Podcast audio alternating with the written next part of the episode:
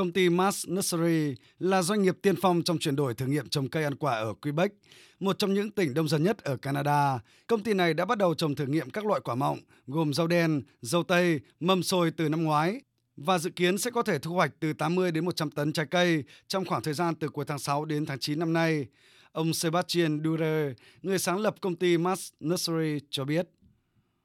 Quebec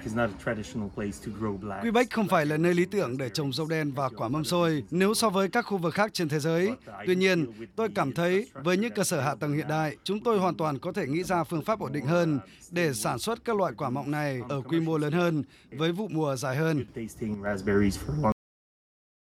Hiện, Quebec và Ontario là hai tỉnh được chọn để thử nghiệm trồng các loại cây ăn quả vốn chỉ thích hợp với những vùng đất ấm hơn hoặc có mùa hè dài hơn, nhưng do thời tiết đang nóng lên do biến đổi khí hậu đã khiến Canada phải thay đổi cơ chế phát triển cây trồng.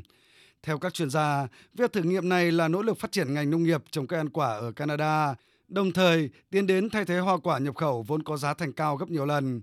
Ông Himanshu Gupta, giám đốc điều hành của Climate Eye, một công ty chuyên về các giải pháp chống biến đổi khí hậu, cho biết.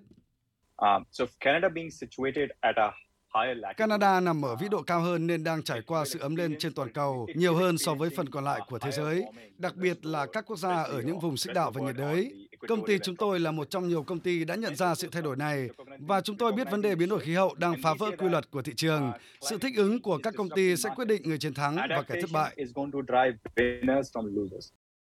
Bên cạnh Canada, Vương quốc Anh, New Zealand cũng đang tận dụng lợi thế nhiệt độ tăng từ hiện tượng ấm lên toàn cầu để phát triển các giống cây ăn quả trong nước. Trong khi đó, các vùng nổi tiếng về trồng cây ăn quả nhiệt đới như Mỹ, Tây Ban Nha và Mexico lại đang phải vật lộn với tình trạng hạn hán, thiếu nước và các đợt nóng lên. Theo Viện Chính sách Công của California, Mỹ, ước tính thiệt hại về doanh thu trong lĩnh vực xuất khẩu trái cây tại bang này lên tới 1,1 tỷ đô la, trong khi những người trồng trọt ở California đang phải chi tiêu nhiều hơn để bảo vệ mùa màng. Những nơi có khí hậu mát mẻ như Canada được đánh giá là nơi hấp dẫn hơn.